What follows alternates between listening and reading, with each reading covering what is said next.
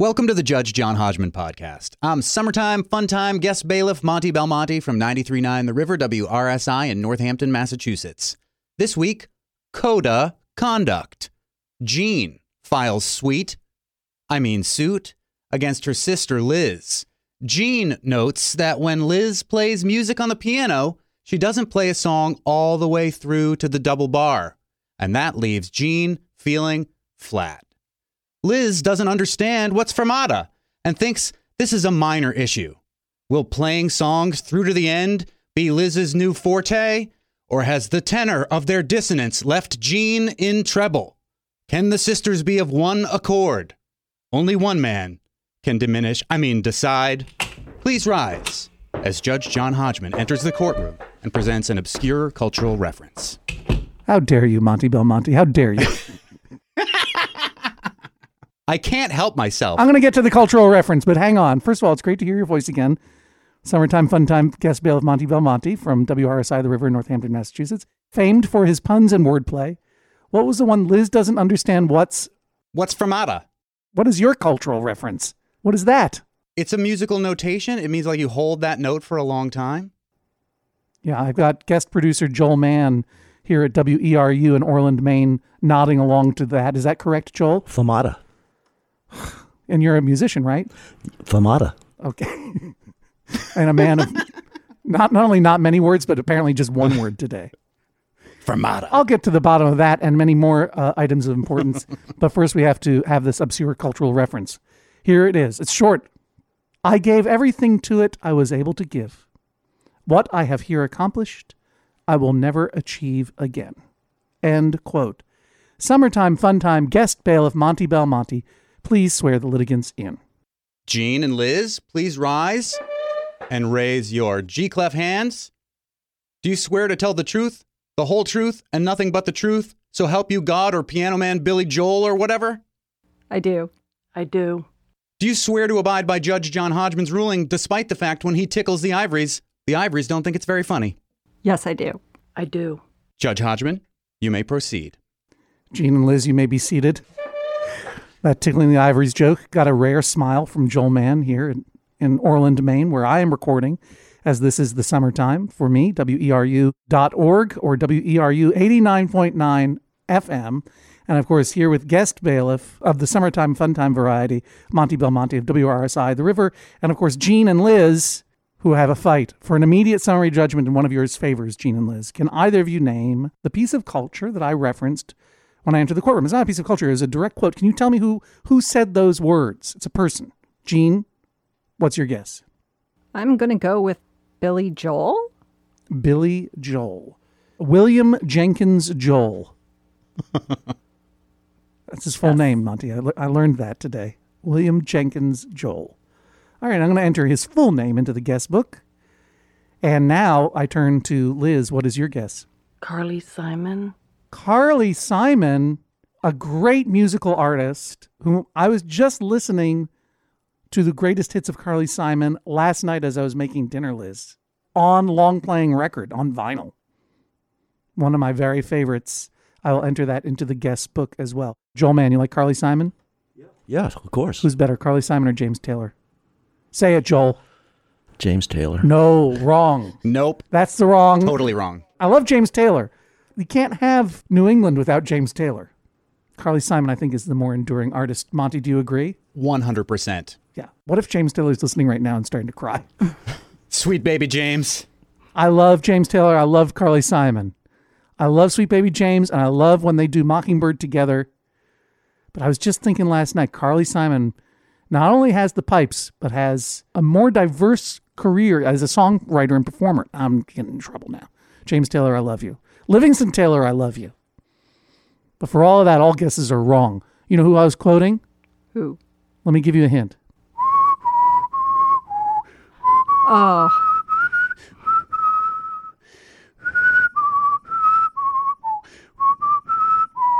Now, can you guess?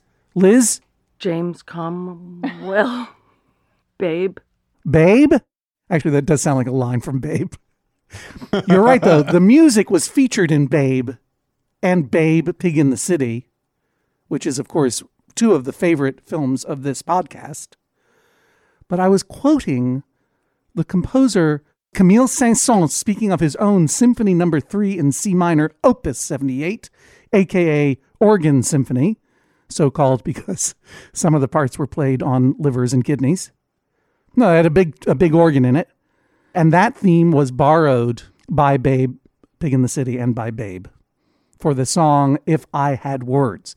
And the song If I Had Words, the pop version of that song actually was made popular before Babe by Scott Fitzgerald and Yvonne Keeley in 1977 with a reggae beat. I was listening to it as I drove all the way here. Liz, why is this the obscure cultural reference? Because I played the song in a little clip I submitted. Hmm. Well, you did send some evidence of you playing this exact song. This song is a point of contention in this case, and we're going to hear all about it right now. Gene, you bring this case seeking justice. What is the nature of this dispute? So I've known Liz her whole life. I'm her younger sister. And as long as I've known her, she has not played songs all the way through without stopping. On the piano will- specifically. correct. On the piano. Probably elsewhere too, but I'm not sure. And when you say she stops, how do you mean she stops? She's like plays a little bit and she goes, "I'm not feeling it," and she walks out of the room. No, she will stop if she messes up or if she misses a note or loses her place or becomes distracted. She will stop playing and she will go back either to the beginning of the song or go back a couple of measures and hmm. start playing again. And it's just an endless loop of playing and stopping and playing and stopping. So it's not just like ba ba ba ba. Nope, nope. Ba ba ba. No. Da da da da da da da ba da ba da ba da. It's not that. It's ba da da. Nope. Ba da da. Nope. Ba da da da. Nope. Ba, is that which one is it? A or B? With B being the later one. It's actually a combination of both. So you might get either Oh. one of those. It's A or B. Ab or ba. It's sort of A sharp. Oh, Monty Belmonte, how dare you? Yes, or B flat. Okay, Liz, how do you respond to this? Haltingly? Yes. I do not understand. First of all, everyone makes mistakes, so you kind of have to pause, generally speaking, when you make a mistake. Liz, when you say everyone, does that include me, Judge John Hodgman? Are you saying that I make mistakes? Possibly not you, but most Phew. other people make mistakes. Sure, of course they do. Of course they make mistakes. Do you deny that you stop and start again on playing the piano? I definitely stop and start. I will also stop and move on to another piece. Um, but I think her original issue was that I never keep going, and I absolutely keep going. I definitely don't always go back a couple measures. I will play the song all the way through if that's what I'm feeling at the moment. So, what moves you to stop a song? An error or you're not feeling it anymore? I mean, I would say probably more so not feeling it. Um, however, I definitely make errors. I am a very mediocre pianist. It's more of a have fun, just play for entertainment, get people interested in singing. That's more my vibe. Well, yeah, and, and I appreciate that, but you can also appreciate that starting a song and then stopping several times and then giving up on it to go play The Entertainer by Scott Joplin or whatever, and then stopping that one is not exactly fun for everyone if you're having a little sing along. Wouldn't you agree? I do agree with that. Um, I think if it was something that was pre organized, maybe to say, okay, we're going to play this song and this song and we're singing, but it's more off the cuff, just kind of playing. And I would love to play Scott Joplin, but Jean would probably be more apt to play Scott Joplin because she's a better pianist than me. Oh, the gauntlet has been thrown down. Jean, you don't have a right to complain because you're a better pianist. All right. You are grown human beings, correct? Yes, Yes. You have children of your own. Correct. You're not child musical prodigies who are forced to play for your parents' amusement. You are grown ups. So tell me a little bit about your family history with music and with the piano and, and why this issue is even happening in your lives. I mean, how often do you guys get together for a little piano session? when we were growing up, we had a family piano, and sometimes we even had two pianos in the home. And there was always someone playing the piano. It was hard to even get time to play. And so Liz has played for a long time. I've played for a long time. Liz is a much better pianist than she's making herself out to be. But, you know, we had all of the songbooks. So, like, we had the James Taylor, we had the Billy Joel, we had the Bruce Springsteen and the Beatles and all of that. And we would play and sing frequently. Oh, and show tunes too. So it's been part of our family life. Oh, what an adorable Wes Anderson movie you grew up in. Where did you grow up jockeying for piano rights? In Columbus. Columbus, Ohio, home of James Thurber, namesake of the Thurber Prize for American Humor, Vacationland by John Hodgman, runner up, not the winner, 2018. Oh well. But still, Columbus is a fine town, the capital of Ohio. Yes. And how often do you guys get together and how often do you guys uh, break out the old piano and, and sing a song? I would say anytime we are in a place with a piano, we always end up at the piano. Do you both have pianos in your home? Yes. And do you both still live in Ohio? yes. We're both in Columbus. Hmm. How many other siblings are there in the piano family? There are six other siblings. Wh- Six plus you? Yes. Monty, am I doing my math right? Is that eight? I believe eight is enough. Yeah. I'm not sure if you heard that, but you made Joel Mann laugh again, Monty. It's my it's my great joy. Wowee. And do they all rock piano or are some of them doing some hammered dulcimer? No dulcimer. Um, my brother plays guitar, and I think the rest of us are just piano. I played a little trombone in high school, but uh, that's it. Wait, who's speaking right now? This is Jean. Gene, I'm sorry. I lost track there for a second. You played a little trombone in high school? Yes. All right. I've heard everything I need to in order to make my verdict. Gene is the winner. Judge John Hodgman rules that is all. This is the sound of a gavel. Womp, womp, womp, womp. It's a sad trombone for Liz. Liz, you better tell me you you blew some flugelhorn or something to counteract that incredible musical judo that Gene just pulled. I did play trombone in middle school. I'm assuming we all shared the same trombone, um, but I did not play for long. I played violin for a little bit and mostly piano. I love the fact that you guys had to compete for piano time in your home as though it were a television or a Sega. And I love the fact that, like, I go to Jean and she's like, I played some trombone in high school. I'm like, Liz, you better get some trombone in your life. She's like, I do. I played the same trombone. And now I'm picturing, like, your mom, like, when you were growing up, did you two get thrown in the basement and your mom threw a trombone down the stairs and goes, the first one who becomes proficient in trombone eats dinner tonight? It's a fair, that's a fair depiction of your childhood, right? That's pretty fair. Okay, Gene, this bothers you because why? Because I do like to sing along, and I also like to kind of know where the music is going to go. So if I'm expecting a song to sound a certain way, it's just jarring to my ears to have it be stopping and all of that. And I don't care if Liz makes mistakes. She's right. We all do make mistakes, but you have to carry on when you make a mistake for your audience. And um, so that's one thing. And the other thing is that when we are singing, I always end up having to play because I do play songs all the way through. And it's usually Liz's music, and I have to sight read it. So that makes me feel really, really nervous because I'm trying to sight read and keep up with other people. And I feel like if it's her music, she should be the one playing it. If we're at my house and it's my music, I can play it.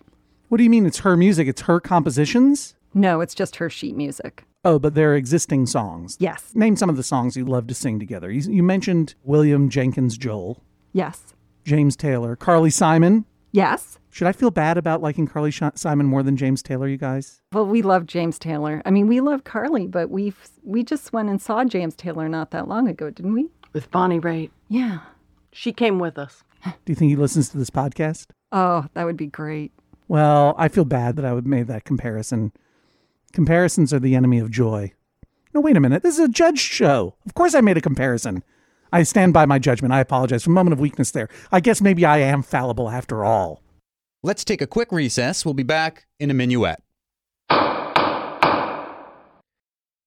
You're listening to Judge John Hodgman. I'm bailiff Jesse Thorn. Of course, the Judge John Hodgman podcast, always brought to you by you the members of MaximumFun.org. Thanks to everybody who's gone to MaximumFun.org slash join, and you can join them by going to MaximumFun.org slash join. The Judge John Hodgman podcast is also brought to you this week by Aura. A U R A. It's a simple but meaningful gift that you can give your mom or your dad or your step grandparent or your uncle or your friend or anyone that you want to keep connected in your life who might not live near you. It's a digital picture frame from Aura. It's perfect for sharing pics of all the things that those friends can't be there for, from family vacations to grandkids' graduation to whatever. I have one of these, and I got one for my dad, and I got one for my mother in law, and it's amazing. We look at the photos all day long, and we're able to easily update their Aura frames so they see all the latest pictures from our lives as well. It comes with unlimited storage, simple controls on the frame. You can upload as many photos as you want, and your mom or your dad or your stepdad or your stepmom or your friend or whatever can pick the perfect one. And it takes only about two minutes to set up. Seriously. See why it was named the number one digital frame by Wirecutter, uh, The Strategist, and Wired Magazine. Right now, you can save on the perfect gift that keeps on giving by visiting auraframes.com. For a limited time, listeners can get $20 off their best selling frame with code Hodgman. That's A U R A frames.com, promo code Hodgman. Terms and conditions apply.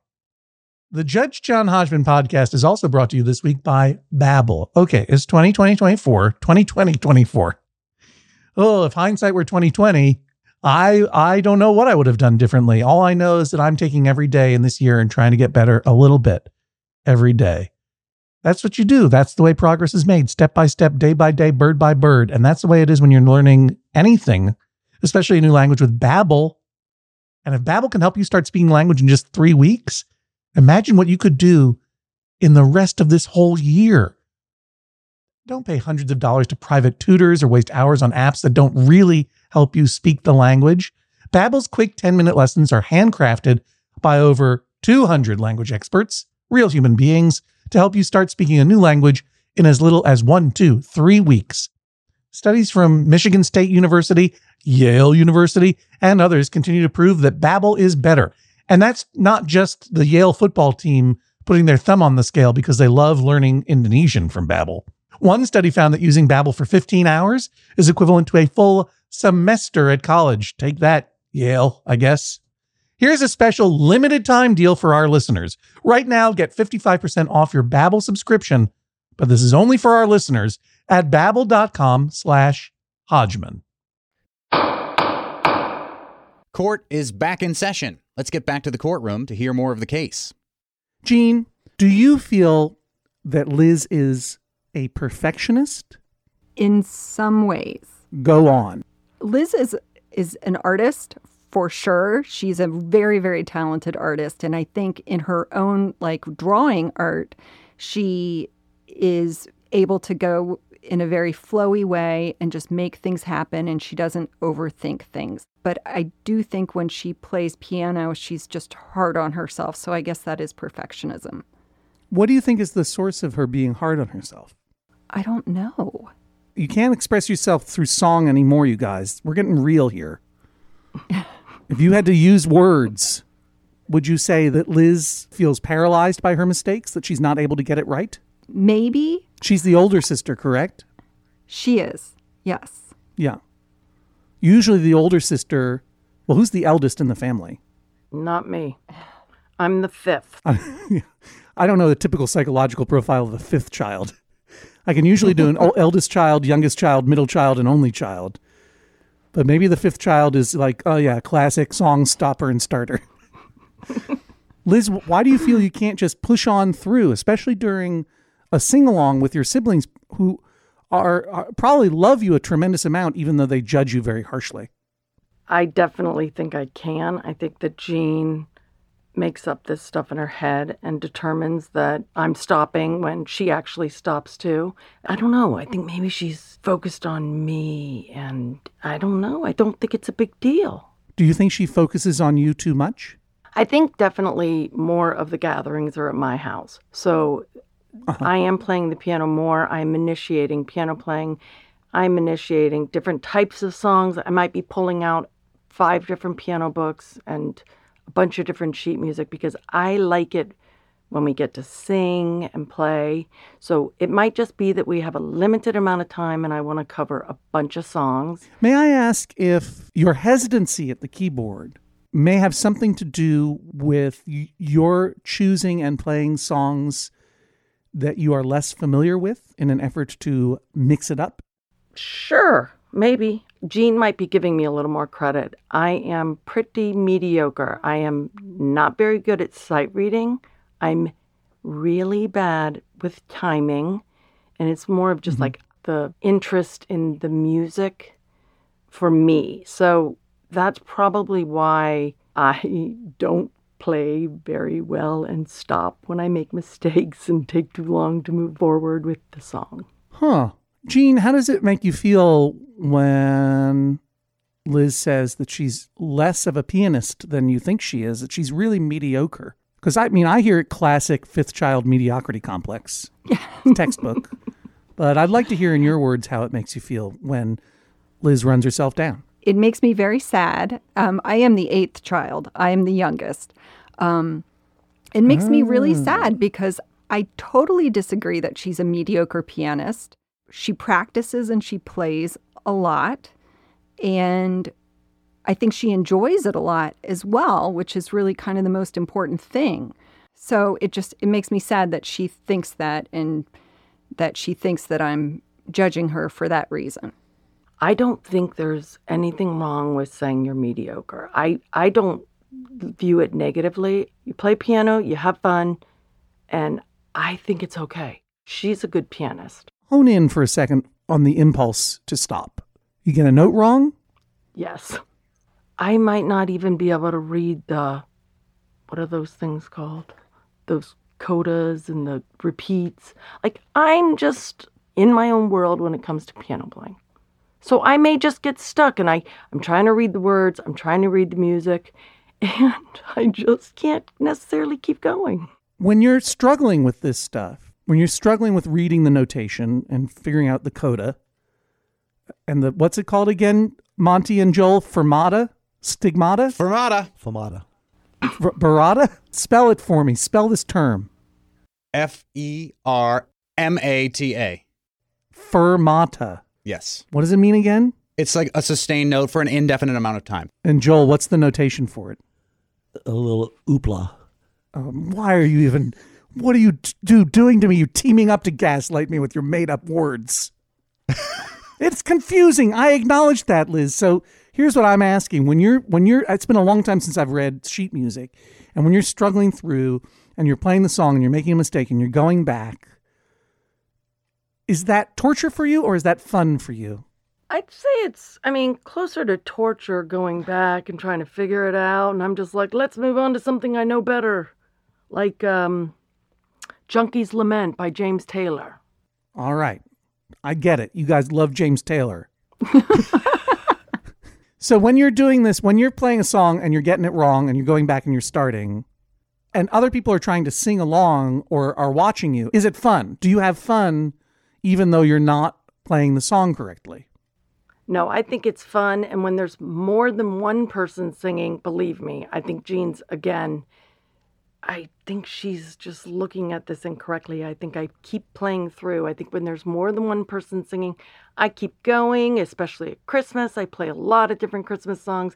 I will have people gathered around. So, Yeah, the more people singing, the more noise there is to cover your errors. correct. Gene, Liz contends that if the family is together and everyone's singing, all 35 of you or whatever are singing and covering up her errors, that she pushes through, that she doesn't stop and start. This is a counter uh, contention. Is this true or false? False. Go on. I very rarely experience her playing a song and continuing on. And I believe I submitted an affidavit from my brother that also supports that. All right. Yes, let's look at some of the evidence you sent in. But before I do, let me clarify. The, though Liz says when people sing along, she pushes on You say that is false. So that means, first of all, your sister is a liar. And second of all, at Christmas time or whenever you're all together and you're singing along, and it's like God rest ye Jerry Jerry Mentalman. Sorry. and you're singing God we'll just we'll go with it. We'll God rest ye Jerry Mentalman. And she realizes, oh, I accidentally played Mentalman instead of Gentleman and stops over. Everyone has to take a deep breath and start singing again. It's like God rest ye Jerry Mental. Oh, nope. Hang on, everybody start again. God rest ye merry gentlemen. Like you all have to stop and start singing again, right? Yes. Let's take a look at this evidence. This is submitted by Jean. Uh, we have some photos here, which of course will be available on the Judge John Hodgman page at MaximumFun.org or on our Instagram at Judge John Hodgman, all one word.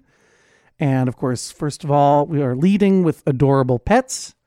Here's an adorable cat, Simon, that belongs to Liz. Quote, just because he is very cute. He is a very cute marmalade cat. Proves nothing about this case.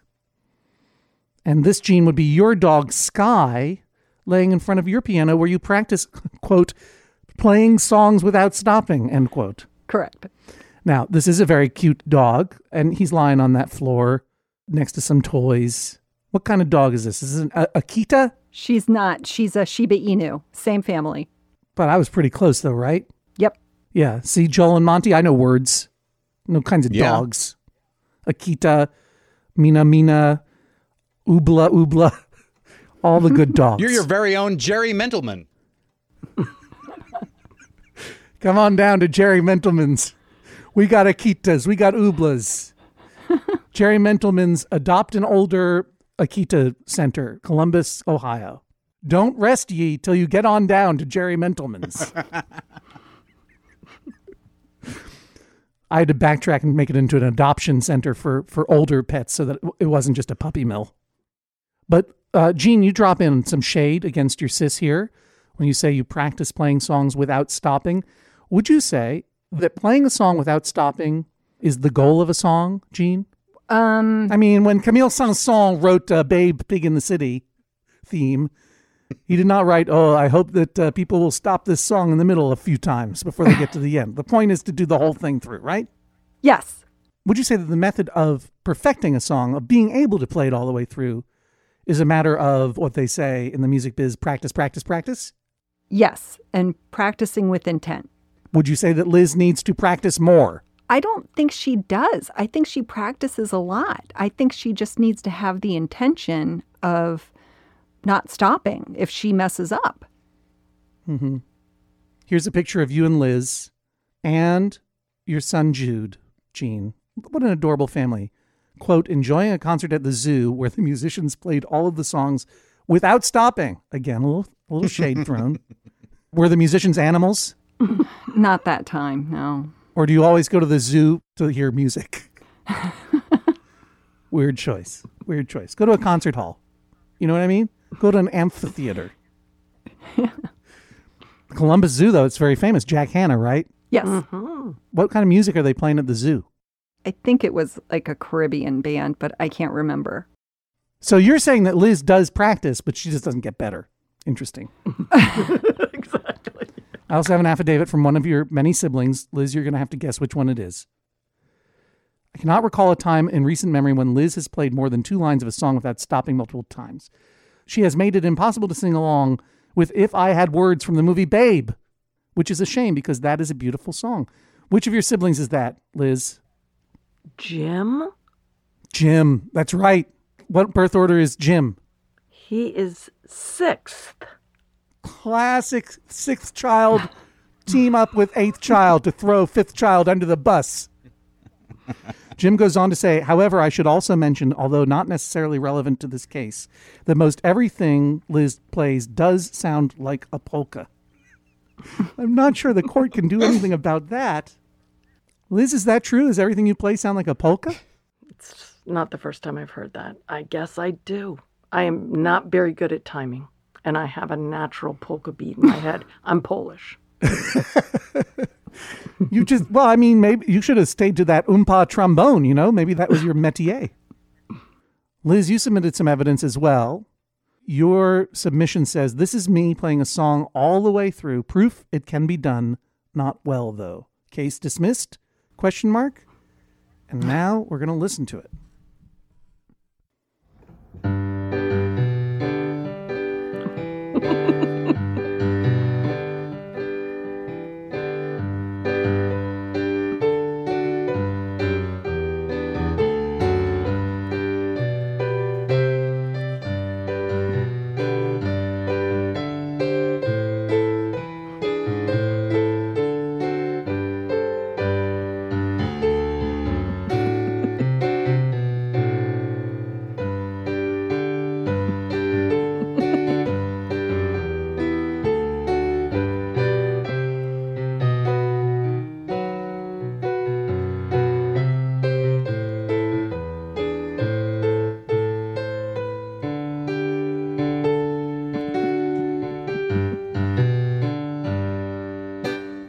Sounds like a polka. I think I've heard everything I need to in order to make my decision. I'm I'm going to go into my oobla now, and uh, I'll be back in a moment with my decision. Please rise as Judge John Hodgman exits the courtroom. Gene and Liz, we heard Liz playing the piano. Did you grow up, Liz, playing like a mean 16 handed piano with uh, seven other siblings and yourself trying to fight for that piano in the home?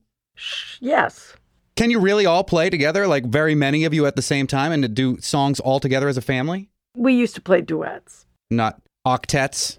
No. Now, Gene, I grew up as somebody playing the piano, and I was terrible. And my dad always used to complain about me starting and stopping, which gave me such agita and fear to continue to learn that it created some sort of paternal piano trauma. And even though you're the youngest child, do you think you may be doing untold psychological damage to your sister Liz? I hope not, but I probably have, yes. And Liz, when you're down and troubled and you need a helping hand and nothing, whoa, nothing is going right, close your eyes and think of Judge John Hodgman, and soon he will be there to brighten up even your darkest nights. People can be so cold, they'll hurt you and desert you and take your soul if you let them, but don't let them. Judge Hodgman will be back with his decision in just a minute. Back for another game. You know it. What's going on? Just one more week till Max Fun Drive. Hard to believe. It's been a heck of a year since the last one. We're now a worker owned co op. We raised $50,000 for charity last year. And we've added a bunch of awesome new shows. But do you think we're ready to do it again? Absolutely. Lovely new gifts are lined up. The episodes will be amazing. And wait till everyone hears the bonus content. Yeah, plus they know to go to MaximumFun.org slash newsletter, so they're getting all the news. Oh, like that meetup day is on Thursday, March 21st. Then what's bothering you? Me? Oh, nothing. We're all set for Max Fun Drive to start on Monday, March 18th. I just didn't want you to see this coming. Check. What? Hang on. Most of the plants humans eat are technically grass. Most of the asphalt we drive on is almost a liquid. The formula of WD 40 is San Diego's greatest secret. Zippers were invented by a Swedish immigrant love story. On the podcast Secretly Incredibly Fascinating, we explore this type of amazing stuff. Stuff about ordinary topics like cabbage and batteries and socks. Topics you'd never expect to be the title of the podcast Secretly Incredibly Fascinating. Find us by searching for the word secretly in your podcast app. And at MaximumFun.org.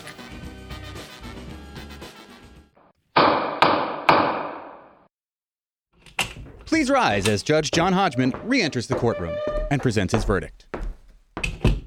Monty, were you? I couldn't quite hear you. Were you quoting song lyrics when I was in my chambers? Yes, I was. Yeah, I have a feeling that song was about me. I mean, call me vain, but I, I'm pretty sure that song was about me. Don't you? Don't you think so? Don't you? Yeah, yeah, I Don't do. you? Here's another quote, not a song. I'm going to read this one out. It's another obscure cultural reference, another chance for either Liz or Gene to take it away. We've never done this before in Judge John Hodgman, but listening to the testimony today inspired me. Your merciful God. He destroyed his own beloved rather than let a mediocrity share in the smallest part of his glory. But don't worry, I will speak for you, Father. I speak for all mediocrities in the world. I am their champion. I am their patron saint. Liz, who am I quoting? Carly Simon. Oh, no, no. Oh, you guys are taking your revenge upon poor Hodgman here. Gene, have you a guess? Clarence Darrow? Clarence Darrow. Uh, I was I was quoting F. Murray Abraham as Salieri in the movie Amadeus Oh, good one. because Salieri knew that he was a mediocrity and loved the music of Mozart. And all Salieri wanted to do was play music and write music, but he was only okay at it. And of course, Mozart was beyond a prodigy, a um, otherworldly, perfect music machine. And even though Mozart was a perfect music machine, he didn't hate Salieri. He kind of thought Salieri was fine. And this is in the play and movie by Peter Shaffer, of course. This is not historical necessarily, but the or we don't know for sure. But in the play and the movie, Salieri it's this beautiful character piece where Salieri is consumed by his frustration with his own mediocrity, and Mozart wasn't bothered by him. He thought he was a friend, and yet the comparison that Salieri felt constantly made him sad and frustrated. Comparisons bring no joy, right? Comparison is the enemy of joy. You compare yourself to another. And I don't bring this up necessarily because, Liz, you have a Salieri complex and, and Gene, you have a Mozart complex. There's an element of that, right? There's an, a whiff of that. There's a little oobla of that. That's not exactly why I brought up this comparison. I brought up the comparison because, Liz, you shared that recording, and I'm going to say it's me. It's it's mediocre. I'm sorry, Liz. it's mediocre in the best way. And I have to say that it reminded me of the scene from Amadeus where Salieri has composed a little entrance music to welcome Mozart to the Austrian court. And the Emperor of Austria, who's an, an amateur musician, asked to play it for Mozart. And, and he plays it very haltingly. And it doesn't help that the tune itself is very ponderous and frankly unmusical. And so it's this comedic moment where Mozart doesn't even know how quickly to walk in because the tune is so hesitant. Dun dun dun dun dun dun dun bump bump. And it's this moment where Salieri just recognizes, like, yeah, there's a limit to where I can go. And you said something about timing, that you have difficulty with timing. And I heard that too in, in your playing, a little lack of a natural musical motion. And so when I say that you're a mediocrity, I say that with respect. I love that Salieri gave that speech at the end that he would be the patron saint of mediocrities everywhere. Because it is a moment of true self understanding when you realize there are limits to my talent and here are where my failings are, right? And even if other people don't recognize that or want you to not feel that way, if you know that it's true, you know that it's true. So I hope you don't take it as malice, that I acknowledge what you told me, that you have issues with timing. You are a little hesitant. You don't play with a sense of sureness. I hope that doesn't hurt your feelings. I'm trying to see you and to acknowledge also that you're extremely brave to put the music out there. you know, anyone is, right? Anyone who's not a, a prodigal, uh, super duper musician who doesn't even know their own limits is going to feel nervous about performing, especially for an unknown audience of listeners all around the world, right? And and also that you are comfortable with, it would seem, the fact that you are not as great a musician as your sister, but you're okay with it and you still want to play music and still want to have a good time with your friends and your family playing music, that you still love it. And I think that's a very healthy, good place to be. And I'm sorry that Gene cannot acknowledge that. You are a mediocrity. You're the patron saint of mediocrities for the Judge John Hodgman podcast, as far as I'm concerned. At the same time, there's a competing premise in this court, which is that if it's not fun for everyone, it's no fun at all.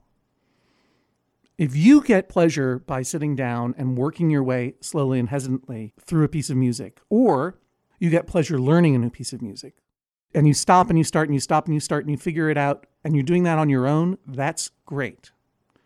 But I have to agree that stopping and starting a song in a sing along is a real um, what uh, it's a musical term that you might not have heard a buzzkill. Monty, you deal with a lot of professional musicians in your role as a as a DJ and music aficionado and show tune aficionado there in Northampton. Is it typical for during a recording session or a concert for an artist to stop and start the song over and over again? A concert? No. A recording session? Potentially. A recording session potentially. All right. Thank you for undermining me a little. That's fine. No. Neither of those cases it's true. No, you're right. I mean, but it's a different situation, right? In a recording session, you're trying to get it right. I stop and start as we record this. That's how it goes. I make mistakes. I'm fallible. I admit it. James Taylor is great. I've seen fire and I've seen rain. Oh, Joel, you back at me. Joel, when you're laying down bass with Night Flight and the Field Hippies on the porch of the Pentagoet Inn Tuesday evenings in Castine, Maine, If I hit a wrong note, yeah, what do you do? I make sure the next time at that I'm at that exact spot, I hit the wrong note again. Consistency. exactly. That's what they call jazz. Yeah, but yeah. consistent wrong notes. That's what they call jazz. You can't stop the trio. You can't stop the other night flights. No, no. Got to keep going. It's really called night and day trio. Everyone, yeah, Pentagoet Inn Tuesdays. gotta keep going. Why? Why do you gotta keep going? Well, because most of the time, other people won't- won't even know you made a mistake. Yeah, I mean, because that's context. It's it's okay to make mistakes. It's important. It's it's how you learn. But you make mistakes in private, or if you make mistakes in public, you pretend they don't happen.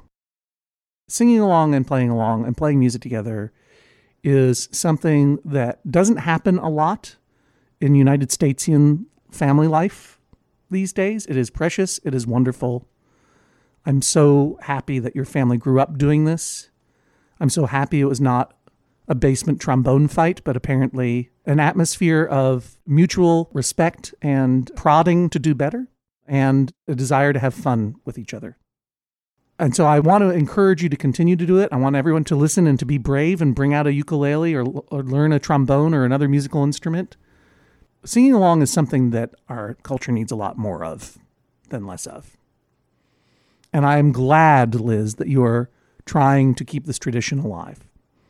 But I have to agree with Gene and Jim and many, uh, I presume your other siblings, that it's not fun for everybody when you stop the song and have to start again. It is jarring. It's a jarring thing. The beauty of a song is that it keeps going. You know, when you when you think about if I had words to make a day for you, I sing you morning, I'd sing a morning. See, now I messed it up. See, now it's now it's terrible. Now everyone feels bad, right? Everyone who's listening to this around the world. I didn't even mean to mess it up. I did. These lyrics are wrong.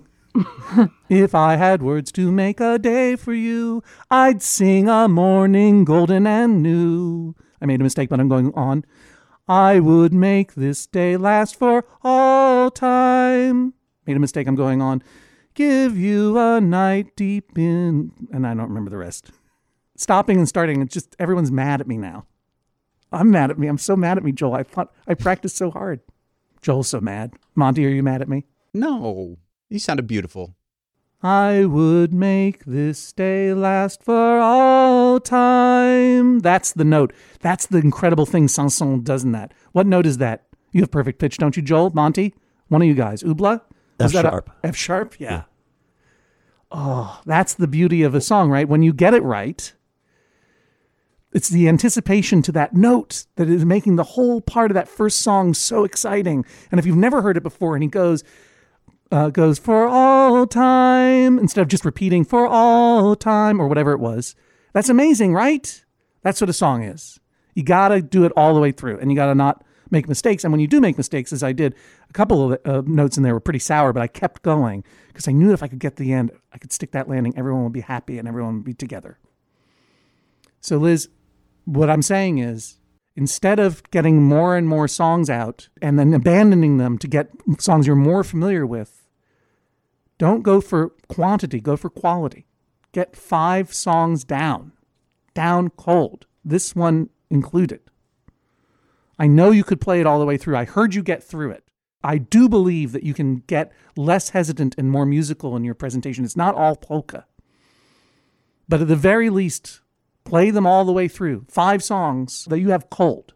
I'm going to be singing this song all the way home in this drive. I'm going to get it right every time, Joel. But that's part of it. Playing in public is nerve wracking, and then you got to practice, practice, practice. This is the sound of a gavel. Judge John Hodgman rules that is all. Please rise as Judge John Hodgman exits the courtroom. Another case in multi measure rest as we near the coda. Gene, You seem to have won this case. Does this seem like now perhaps the responsibility is greater on you to be the one who does all the playing until Liz gets at least five full songs in her quiver for a public performance at your gigantic family gatherings around her piano? I am willing to take on that responsibility while Liz gets her five songs together. You got to get your five songs together too, Gene, because you were saying you have trouble following Liz's sheet music. Learn some songs in her repertoire. Liz, do you have any idea what your five songs might be? Probably five James Taylor, just since everybody knows James Taylor, and you know, we'll get a lot of good singing and harmonizing. So I'm pretty committed to that. As someone who hosts a morning radio show that was previously hosted by Rachel Maddow, I know what it's like to be the patron saint of mediocrity. so I hope you Oh. don't hurt too much uh, with Judge John Hodgman's decision. And as a consolation prize, you will be receiving a Salieri Fermata sandwich from Jerry Mentelman's Deli. Thank you both for being on the Judge John Hodgman podcast. Before we dispense some swift justice, we want to thank Jeremy Frank for naming this week's episode Coda Conduct. If you'd like to name a future episode, follow Judge John Hodgman on Facebook. We regularly put out a call for submissions there. Follow us on Twitter. I'm at Monty Belmonte. Judge Hodgman is at Hodgman. Hashtag your Judge John Hodgman tweets, hashtag JJHo, and check out the Maximum Fun subreddit to discuss the episode. We're on Instagram at Judge John Hodgman. Make sure to follow us there for evidence and other fun stuff. This week's episode was recorded by Jimmy DeRosa at Oranjudio Recording in Columbus, Ohio, and Joel Mann at WERU Orland, Maine. How sweet it is to be loved by Joel. Our producer is Jennifer Marmer. And now for some swift justice, where we answer your small disputes with a quick judgment. Angela says, I think bringing a vegetable plate to a potluck is a cop out, and no one really likes them. My husband disagrees with me. Prove him wrong. One point of clarity here. I, I'm not sure whether Angela is talking about a vegetarian dish or a plate of vegetables. If she is bringing a vegetarian lasagna or a vegetarian chili, I will not eat it, but it's going to make someone there very, very happy. Because lots of times at potlucks, vegetarians get overlooked. If you're talking about a plate of vegetables, then we're talking about crudité. And that is not a main dish, that is an appetizer. So if you've been asked to bring a main dish and you're bringing crudité, uh, you better up your game. You better bring me something that is not just cut up celery and broccoli from the Wawa or the Store 24 or the, or the Cumberland Farms. You got to go to the farmer's market and get the greatest broccolis and little radishes and fresh beans and really good stuff and really make it look gorgeous and maybe add some cheese to the side, some really nice feta cheese, and make some dip. If you make your own onion dip, if you make onion dip from scratch, no one will be sad at that potluck. You got to really dress up a plate of vegetables at a potluck in order for it to stand out. I don't want some green room crudité that come in the pre-sectioned uh, containers with some stale cherry tomatoes. Jennifer Marmer knows what I'm talking about. That's the, the, the crudité we get in green rooms when we do Judge John Hodgman tours. Now, I'll eat that stuff. I'll enjoy that a lot. In, in green room context, that's delicious. But at a potluck, when you bring some food to someone's house, you want it to look generous. You want it to look good and you want it to be good. All right, that's how I feel about that. Summertime fun time. Guest bailiff Monty Belmonte, take us out. That's about it for this week's episode. Submit your cases at MaximumFun.org slash JJHo or email Hodgman at MaximumFun.org. No case too small. We'll see you next time on the Judge John Hodgman podcast.